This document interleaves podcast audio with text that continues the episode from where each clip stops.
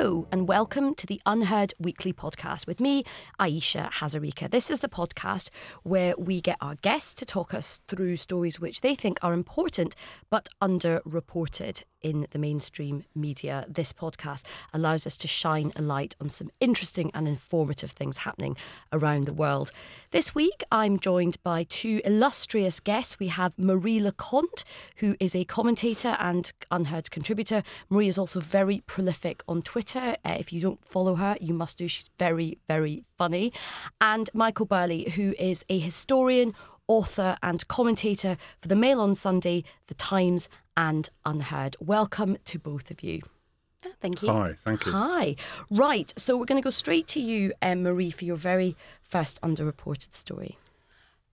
I guess the thing I'm finding interesting at the moment, and not just this week, is, when especially abroad people talk about French politics, they will just talk about Macron, which, is fine. He is the president and everything. But I do think that what's also happening is the fact that, we still have a very strong far right in France, and we still have like a strong far left as well with Jean-Luc Mélenchon. Meanwhile, the kind of like two formerly mainstream parties, I guess, are still polling at dire levels and have no idea really what they're doing. Neither has a really inspiring leader. Again, tanking the polls, no new ideas. I think it's kind of like an interesting thing to think about, partly because, even this time 2 years ago, we never thought that, the two main parties we had in France would basically have become redundant entirely. And I think, that can happen to other countries if it happened in France. Austria, it's happened. Oh, yes, it did, yeah. But also I think it's the fact that, Macron has done a very, very good job, a kind of admittedly, taking from the centre-right, but also, some bits of rhetoric and stuff from the centre-left, kind of like swallowing that up. But the issue is that eventually voters will probably get tired of Emmanuel Macron. And what is going to happen then? If he's not giving the space to those two formerly mainstream parties to actually grow again, we will end up with effectively sort of like Mélenchon going against Le Pen or Le Pen's niece or whoever. And I actually wrote a piece for Unheard this week about exactly that, but mostly focusing on the right, because Laurent Wauquiez, who's the leader of the Republicans on the right, came to speak in London recently. And it was this kind of... It was this nearly embarrassing thing where, he got on stage and he was like, look, I'll address the elephant in the room and actually give a list of the policies that, Macron is currently enacting, which I and our party agree with.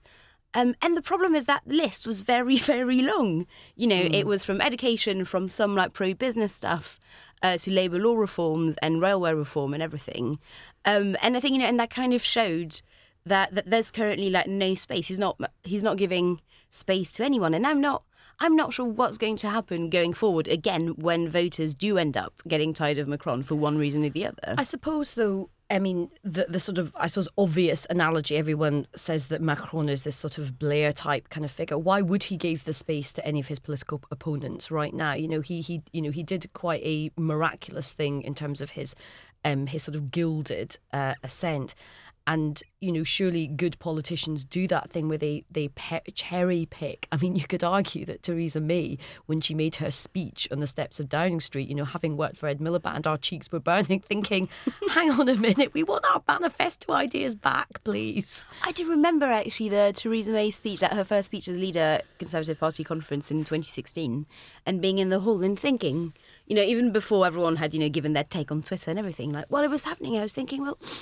She keeps going from sort of like Ed Miliband to a Daily Mail headline and then back again back. And it was actually really interesting to watch. So no, I completely agree, but I'm not. Yeah, I guess I'm just worried about what these parties do need to rebuild themselves. And as far as we are seeing so far, they're just not doing it. They're not capable. But it's particularly since Macron's support is actually sort of mile wide and an inch deep.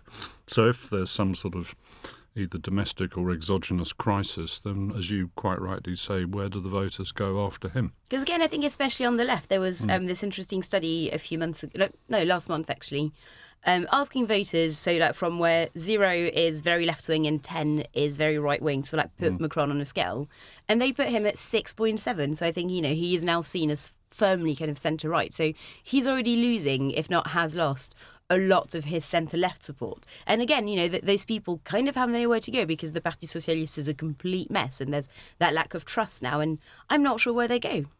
And also there's another thing lurking in your article which interests me, which is the increasing permeability of mainstream conservatism to the far right, which is happening again all over Europe. Yeah.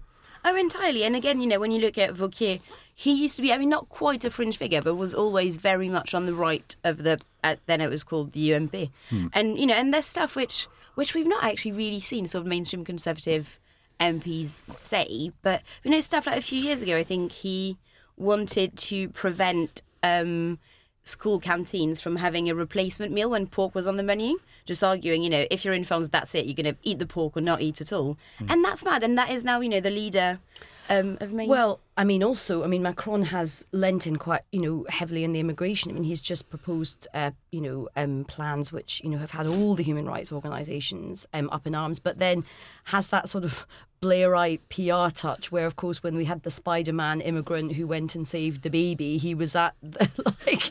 Elise, like within 5 seconds, being kind of photographed with Macron and offered jobs and this, that, the next thing. So he does have that. But, I mean, where do you think his support is? I mean, I've just come back from 2 days in Nice and Cannes. It was a huge struggle, I can tell you, it really was. The left-wing struggle is real. But I'm trying to bring down the system from within, obviously.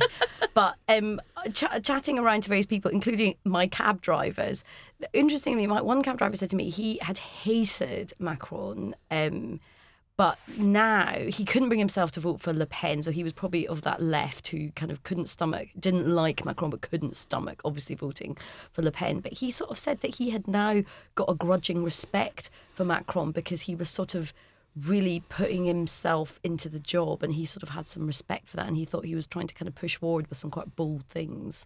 That's interesting. I think that what we're missing, and in fairness, what I miss as well, because I you know, I live here and not in France, is that there is such a Marmite effect with Macron, where, and I see it with my family and my friends, of either, you know, people like my dad, who, in fairness, kind of like solidly sort of like centrist, centre-right. Literally, I think Macron could do no wrong. It's very funny. I think my dad is probably paid by the Macron government for the PR, like, you know, he's sort of like giving them. It's like a sleeper cell. But then, you know, on the other hand, quite a lot of even my sort of like normally very soft and quite wet sort of like centre-left friends hate him with the passion, but generally a kind of like burning passion, which, you know, might just be French people. But so I'm not sure. I think Macron might be forgetting that actually, again, a lot of people voted for him, even in the first round, because the other options were absolutely dreadful. You know, it was not a Blair kind of situation. There was not a sort of like wave. Obviously, what he did was incredible, but there was still not a kind of grand majority of French people who adored him. And I think that I'm not sure how he can keep on sort of like keep up with all those different expectations from people who never even really, really liked him from the start. Well, thank you for that story, Marie. It will be very interesting to keep looking at the progress of Macron. I suspect he will suffer what befalls all politicians, that your career ends in glorious failure. Michael, on to your underreported story next. OK, well, this takes us to Northeast Asia. And before I say anything, I just preface it by making the large point that unlike NATO in Europe and Canada, etc., there is no tight alliance system in that entire region, partly because of just sheer geographical distance, but more importantly maybe because of the complicating presence of Japan, which has got a sort of very mixed history in most of the other states. Anyway, we've seen President Trump have his spectacular summit in Singapore, you know, which is important to him in terms of the forthcoming midterms. But if you look at the actual substantive achievements, I see none. Apart from the fact that the North Korean government is going to deliver several boxloads of 60-year-old bones to the Americans next week from the Korean War 60 years ago. North Korea hasn't actually agreed to any scheduled denuclearisation. It probably doesn't need to do very much because it's actually achieved making nuclear weapons of two different types. It has a ballistic missile program. The only missing link is that it can't miniaturize a bomb and put it on top of a missile, but presumably they're working on that. Yeah. Anyway, I think the main beneficiary of what's just happened, since America got nothing out of it, is actually China, because what Trump effectively agreed to do is called a freeze-for-freeze deal, which the Chinese have been advocating all along, which is that Kim says, well, you know, we're going to denuclearize one day, but would you mind stopping these joint military exercises you conduct every year with the South Koreans? And Trump just gave that one straight away to him. So win for China on that one. This, secondly, makes the South Korean right, the military, because they've got a left-wing president at the moment, but the sort of Korean establishment, they think, well, hang on here a minute, maybe the Americans are not really going to back us up. And look at this, Trump's also talking about pulling out 30,000 American troops on cost grounds. This has resulted in them instantly smoothing over the trouble they had last year with China, which, you know, there was serious sort of economic retaliation by the Chinese against sort of South Korean pop music and tourism and restaurants and so on. So the South Korean president is going to Beijing to repair the damage with the Chinese.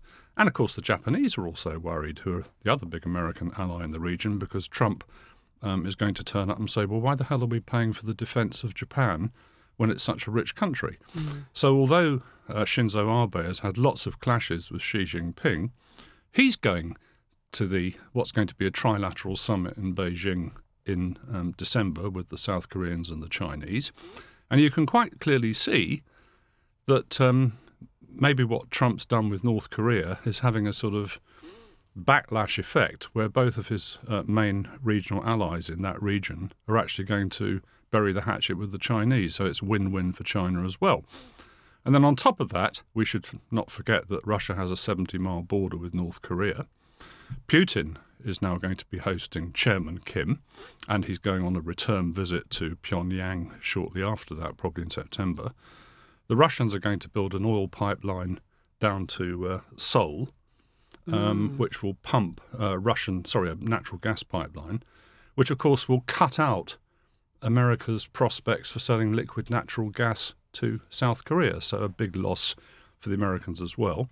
And the Chinese are going to be all over it, building railway lines, et cetera, high-speed railway lines through North Korea down to the south. So again, the Americans lose out.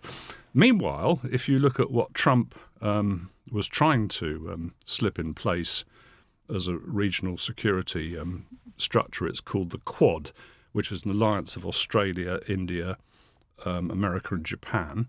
That's quite an old idea. That's absolutely got nowhere. Yeah. And then he's tried to rebrand the region by calling it the Indo-Pacific. If you listen to what he says, he doesn't say Asia-Pacific, he says Indo-Pacific.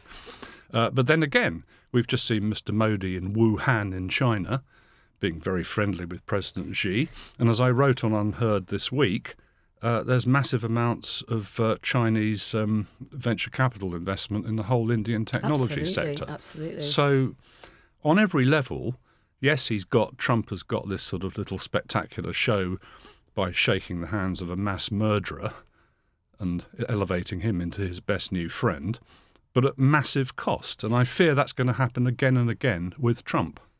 Well, I'm so glad that you have raised this story and given us such a kind of an eloquent exposition of your argument, because I got so frustrated about how the summit, the Singapore summit, was covered. What that was a massive PR stunt. I mean, this is a time of our geopolitics is sort of being reduced. If we're not bright enough to figure out what's happened, it's been reduced to the very, very shiny optic. Our kind of coverage of that summit was as kind of flimsy as those ridiculous coins that the White House sort of produced. And while we were all kind of analysing the body language and sort of high-fiving Trump for even having this meeting, nobody was really doing the deep dive behind what was happening. And for quite a long time, you know, people have been saying, you know, just look at where the plates are shifting. This is all about the rise of the East now. This is all about the rise of China. And I thought it was fascinating to just start to look for the kind of hidden hand of the Chinese behind the scenes in terms of how this was done, how it was, you know, choreographed. And I'm afraid, I think we've all been, I mean, you obviously haven't, Michael, but I think quite a lot of the mainstream media have been pretty duped by all of this. The phrase hidden hand is slightly unfortunate because it conjured up images of Fu Manchu in the Sax-Römer thrillers in the early 20th century. But, I mean, there is another way, another corollary of this, which, of course, is the forthcoming NATO summit in July. And Trumpy is going to turn up and put the screws on several European countries for not spending enough on defence, although... you know, were the Germans to raise their defence spending to 2% of GDP, all of the countries to the east of them would have kittens in terror if Germany spent that much money on defence. There'd be seas of panzers, of Leopard tanks and planes. So let's be careful what we wish for. But I think if there's another row there, which I suspect he's going to engineer on defence spending, but on that's top what of he the, does. That's what he does. He pitch rules us, but he pitch rules by having a huge row to make sure he's the focus of whatever summit's happening, and we all play along with it. And that on top of the G7 Quebec summit, then I could quite easily see a lot of people in Europe starting to agree with my basic position, which is that there is no, there are no geopolitical conflicts whatsoever between Europe and China. None. I can't think of one. And yet the economic... Human rights? Human rights is a declining factor in our consciousness.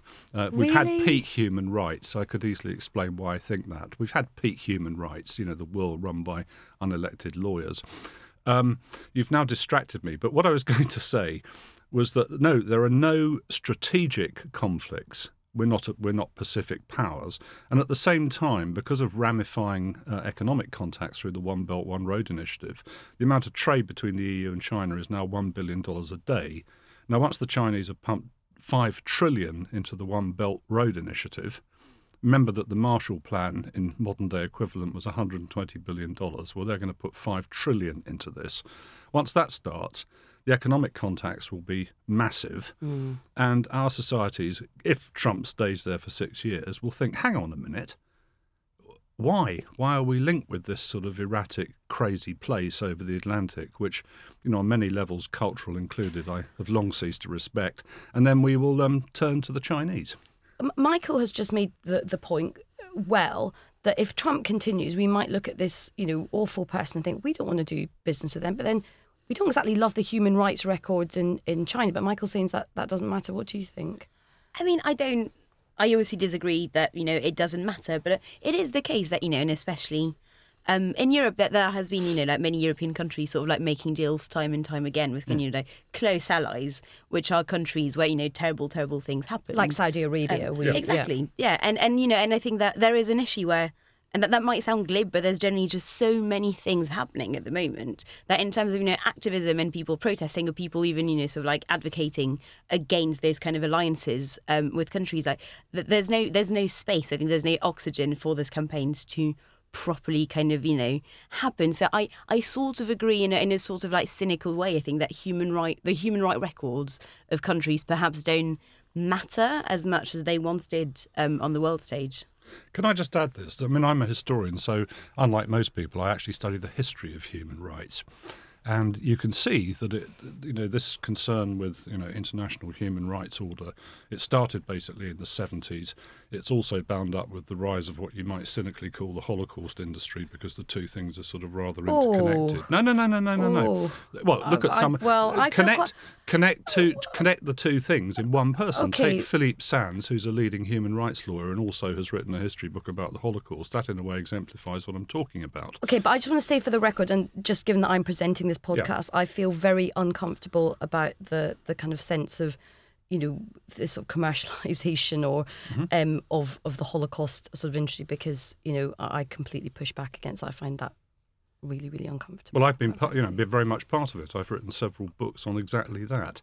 And I've certainly, you know that subject backwards and forwards and worked inside the institutions. Sure, Michael, but you will have your view and I'll have my view. That's the great thing about Unheard. We can have these debates. OK. Well, look, the point I'm making, leaving that aside, is that sort of concern rose, and I guess things like the responsibility to protect doctrine in the military in the 90s was adopted. You know, the armies adopted the idea of protecting civilians subject to attack. That's, in a way, the apogee of it. But like it or not, the present reality that we live in is that all the major powers around the world, whether it's Erdogan, Xi, Putin, you name it, Trump notably, he's just walked out of the United Nations Human Rights Council, do not subscribe to this philosophy that this should sort of, that the human rights abstraction should trump everything else, and that every other consideration should be subordinate to that. And we do not live in that world anymore. I completely agree with you, but that does not negate a lot of people's feelings about it. And I think a lot of people probably, we probably come from sort of different political and human rights traditions, if you like. But I think, a lot of people, we do get that in it. We're always told like the economics trumps everything. And you're right. But people still do feel uncomfortable and do want to express their sort of views. But Marie, you want to come in? No, I agree. And I do think that actually from a UK perspective as well, Brexit is sort of going to make that worse. Because I remember, I think the main example I can think of is when, I think it was Liam Fox who went to the Philippines to meet Duterte. And, and there was, the full photo op, and isn't it grand to be meeting him, and soon we'll be trading with the Philippines. Duterte is, a man who, among many other things, has called for the extrajudicial killings of drug dealers and users. That's a man who I think currently is offering to give free firearms to citizens, who want to just help with, getting the country rid of drug dealers again and takers. And that's completely bonkers, the fact that a senior cabinet minister in the UK decided to put Brexit above above the kind of principles I think we as countries should have. And also, our main strategic partner, certainly in the Middle East, is the Gulf states, Saudi Arabia, the UAE and Bahrain, and we're going to be flogging them a lot of weapons, really. Well, we have been doing for a long time. Well, we're going to step it up much more. And they have disgraceful human rights records. The Emirati, although, again, this is something which is totally underreported, the Emirati forces in southern Yemen at the moment are running sort of torture centres and doing the most appalling things to captive, not just Houthi, but sundry other so-called terrorists they pick up. Absolutely. And it's being done with our absolute connivance. Well, it also takes us full circle back to North Korea. We all fated Kim Jong-un for just turning up to a meeting, and we forget about the appalling human rights records, the fact that, gulags are still, well in operation. And as you said, the other thing which I think is very interesting about all this chicanery between President Trump and Kim Jong-un, it has done the most amazing thing for Kim Jong-un. It has elevated him. It has elevated him to the status of, the leader of the free world, to sort of meet one-on-one with it. Well, look, really, really interesting topic. This is a story which is going to run and run, and I disagree with you on the human rights stuff, but I agree with you. I think all eyes are on China and Russia now in terms of the future of geopolitics. Right, we are now going to move on to heroes and villains of the week. Marie, we're going to start with your hero of the week. My hero of the week is actually Labour MP Lisa Nandy, who, as a journalist, I will always appreciate a politician who actually gets news out of PMQs, because that normally never, ever happens. But no, more seriously, she had a question at Prime Minister's Questions on Wednesday and got leaked. I think it was a Freedom of Information request, but got email proof that ministers were warned about the Northern Rail chaos 2 years ago. They knew this was going to happen, again, a full 2 years ago, and had those emails. Obviously, Theresa May looked incredibly uncomfortable. And that was, I think that was an absolutely sort of brilliant thing to do. And also, I think as a kind of side note as well, showing that, just because some MPs have been left out in the cold by the Corbyn sort of, administration, does not mean they can't do anything, does not mean they can't be a sort of effective backbencher. So, yeah. Well, I think Lisa Nandy is really, really impressive, and I think she is an MP. She was often touted as a potential sort of leader, although I think anybody who's touted as a potential leader in the Labour Party is like an absolute sort of kiss of death for them. I think she is a very... Mike, have you got any comments on this story about Lisa Nandy? Well, she's performed a very useful public service by exposing the chronic mismanagement of the railways. And although I suppose I'm a sort of liberal conservative, just about still, although I've voted Labour and Liberal Democrat in very recent elections, I think there's a good case for nationalising the railways. All the people who say, "Oh yes, they were dreadful when they were nationalised," which I can certainly remember. That seems a bit by the by. Lots of countries in Europe have got national railway lines like SNCF and Deutsche Bahn, which actually owns quite a bit of our railways, I seem to remember. Yeah. Trenitalia is a pleasure to use in my experience, you know. Yeah. So I don't really see what the problem is unless you're just a dogmatic sort of free marketeer. Yeah, and also I think the fact that we have actually ended up bailing out quite a few franchises, and actually some of them worked quite well, is like a bit of a And if you keep splitting everything down into sort of endlessly fracturing privatised parts, and then you must be an idiot if you wonder why it's all incoherent and it doesn't cohere together. I mean, this is insane. Michael, your villain of the week. Yes. Oh, my villain? Yes. Well, I have to say Matteo Salvini of Italy's Lega Party, because drawing up censuses aimed at particular groups of people, in his case at Roma gypsies, is generally a bad idea, a bad thing to do. Doesn't normally end well, does it? Doesn't end well, that sort of thing, no. Lists are always the very bad news.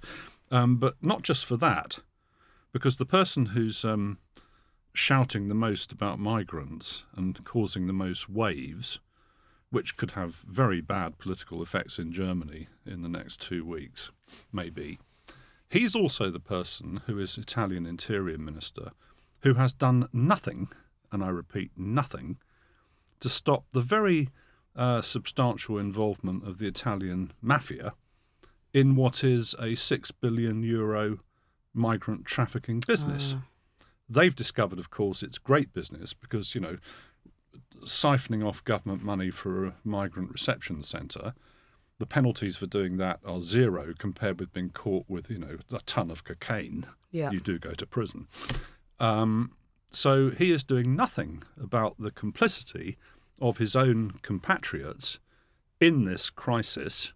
And until the day he does, I'm not really going to take him very seriously, whatever he says about Roma, let alone migrants. That's such an interesting point. I mean, one of the great motivators of why people get on these books, particularly from Africa, is there's a trade in it. You know, they are promised they're promised this great life.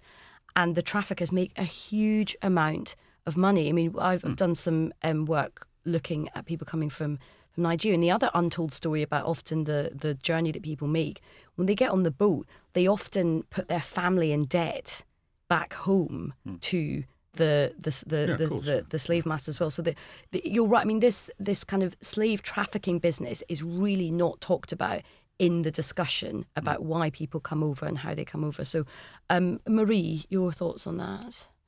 I mean, I you know, would definitely agree that he is a villain of the week, and it is one of those, isn't it? I'm just so sort of like worried sick about the situation in Italy, but again, like, there's just so much going on that, you know, I feel like I didn't even fully have the bandwidth to like fully follow everything that's going on there. But every sort of like new headline is absolutely terrifying, and I'm not sure what's going to happen. And I feel like the EU doesn't seem to be as worried as it should be, because I was at this conference in Brussels in February, and it was very much kind of, you know, like EU technocrats there and everything, and it was called, actually, funnily enough, the EU Back on Track, and it was effectively 2 days of kind of Eurocrats just patting each other on the back, and I'm saying that as a massive Europhile, but effectively patting each other on the back and saying, okay, well, fine, we've had Brexit. All good now, you know, we can go forward and do our thing and it's going to be brilliant. And there was kind of no sense of actually, you know, or like quite a few of the states are not doing so well. So I'm not sure how the EU is actually going to cope with that. I mean, what this seems to be coming down to is whether we're going to end up with each country playing beggar thy neighbour and just shunting people out across the border, which actually is what Angela Merkel herself is trying to cook up this weekend with a mini pre-summit conference. Well, she's had her own problems. Yeah, she certainly has had her own problems. Now, that is one thing. And, of course, you know, the Visegrad group states, the four states in Central Europe, are just saying absolutely no to migrant quotas, so that closes off that option. But at the same time, at the federal European level, it's taken them until this major crisis, 3 years or so, to cook up their current response, which is to open up sort of holding camps effectively in Tunisia, Albania, Egypt, etc., to process my... Well, no, Libya, because they can't do it in Libya because there's no EU embassy there and it's too unstable. Didn't Italy do some sort of deal with Libya? They've done a bilateral deal, but it's too dangerous to do that in Libya. So anyway, they're going to do that. But really what this is going to take, and they have, to be fair, done it with Burkina Faso, which it takes minimal amounts of money in a country like Burkina Faso to give them a few jeeps and radios for the frontier guards and pay them decently and stop them being bribed by smugglers who earn far more. And then you can seal off migration from Burkina Faso. You just need to generalise that policy. Well, I mean, it's the issue of our age. I mean, it's such a difficult issue. And I think the trauma is there is people who are fleeing from obvious war-torn places, Syria, etc. But there's a lot of people who want to leave where they live. It's kind of human nature, you know, time immemorial. We have, you know, got up and walked off to different countries to find sanctity, security, prosperity, whatever. But it's going to be fascinating to see how this pans out. But Central Europe is absolutely riven with the issue of immigration. Now, Marie, we are going to come to you for your villain of the week. So, I mean, again, there were many, many people to choose from, but... there always are. There are, God, yeah, and struggle with a hero, but yeah, villains, there's always a lot. But no, mine actually this time is Steve Hilton, because, you know, Ann Coulter went on his show on Fox earlier this week and effectively accused the migrant kids being separated from their parents... just, you know, accused them of being crisis actors, and it was all, you know, kind of like fake. And he did not interrupt her. He was kind of, you know, nodding along and, you know, didn't try to sort of like rebut that at all. And I guess, you know, I picked him because... He kind of sniggered along with it, didn't he? He did. And I guess I picked him because, you know, everyone involved in actually those stories... you know, should be the villain of the week. But it's the fact that, you know, Steve Hilton, not that long ago, in what feels like a different world, but, you know, not that long ago, was working in Downing Street for David Cameron. You know, that is a man who is at the heart of the British establishment. And we always knew he was, you know, a bit bonkers. But you know, like, I feel like he's just clearly has, you know, no morals, no sense of ethics, nothing. And it's just been absolutely appalling watching his kind of, like, fool. I mean... I found the contrast to his sort of complicit sniggering with Ann Coulter, which was just horrible. I mean, absolutely horrible. And just she sort of looked right down the lens of the camera, compared it to Rachel Maddow, who was an anchor who actually couldn't finish reading the statement because she was very, very moved about it. Now, some people have argued and said, look, it's not the job of an anchor to get super emotional about things. And she's actually put out a statement saying, look, I'm really sorry I got emotional. It was just, it kind of overwhelmed me, the fact that I was sort of reading something that was happening in our country about caging babies, you know, but did a huge apology. But Steve Hilton's such an interesting character because he was a big figure, you know, as part of the Brexit campaign, part of the successful Brexit campaign. And his big argument was that he's against elites. He's a man of the people and he's against elites. This is a guy who's been at the heart of Downing Street. His wife, you know, was a hugely influential figure in Downing Street and was working for Uber and Google and a lot of these kind of big companies. So I just find that sort of hypocrisy about I'm against elites, yet I'm literally networked into the most powerful people on the planet. I mean, this is... I wrote a column in The Times about this a couple of months ago, which is that if you look at a lot of these populist movements, they're led by people like, you know, the uncharming Beatrix von Storck in Germany. She's actually the Duchess of Oldenburg, and she's the granddaughter of Hitler's former finance minister.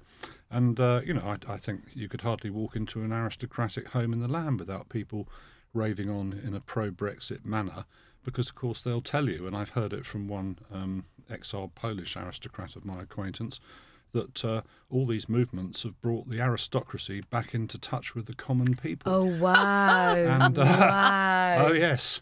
And anyway, to come back to Steve Hilton, who I vaguely know, he seems to me to exhibit all the problems, and people like Dominic Cummings and Nick Timothy and the rest of these sort of here today, gone tomorrow people exhibit it too, that they've... fizz about in think tanks, being encouraged to think the unthinkable in a totally irresponsible way. But as Marie quite rightly said, they're just morally hollow. They're just vacuum, sort of hollow men in the T.S. Eliot sense.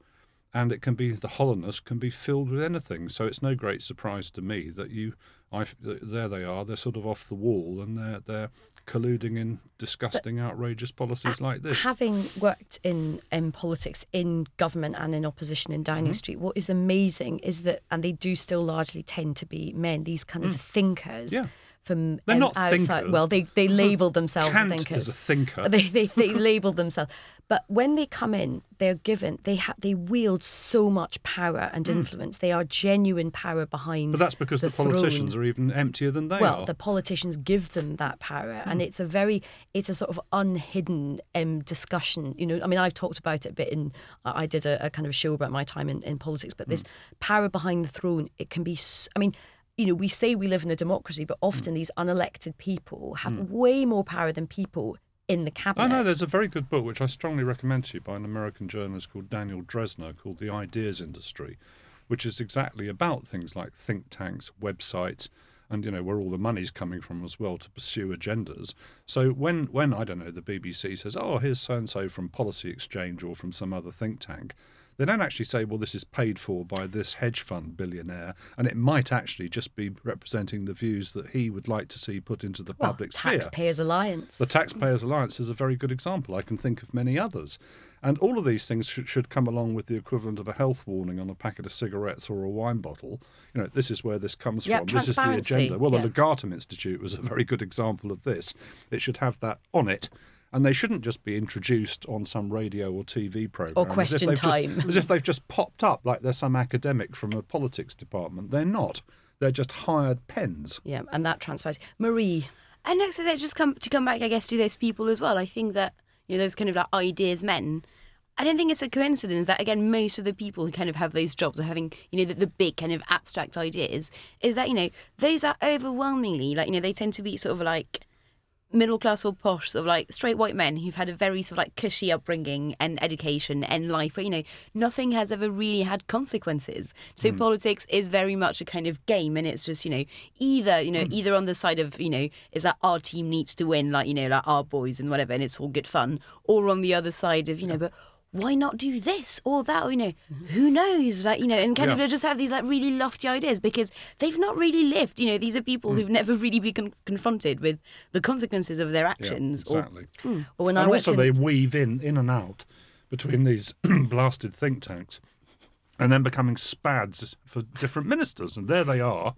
You know, you don't know who the hell they are, what they're proposing. As one of the few female BME spads that ever kind of made it to a senior level, and I do remember sitting in a room with a lot of these boys, and I always remember thinking they all look the same, they all sound the same, they all went to the same schools, they all sort of went out with the same people, they were all called Bob, Tom, or Simon. So that's how I used to kind of class them. They were sort of the Bob, Tom, and Simon class, and they sort of meant well, but they just had this rarefied sort of existence where, again, I think, you know, a lot of it was about ideas and politics being a parlour game and not really having massive consequences.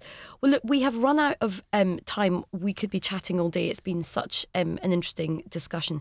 Thank you so much to Michael and Marie for being my excellent and thought-provoking guests this week. So you've been listening to the Unheard Weekly Podcast with Ayesha Hazarika. I should say, actually, I'm very delighted that we were part of The Observer's top 10 political podcasts last week. So you are listening to an approved show. Do join us next week, and thanks for your company.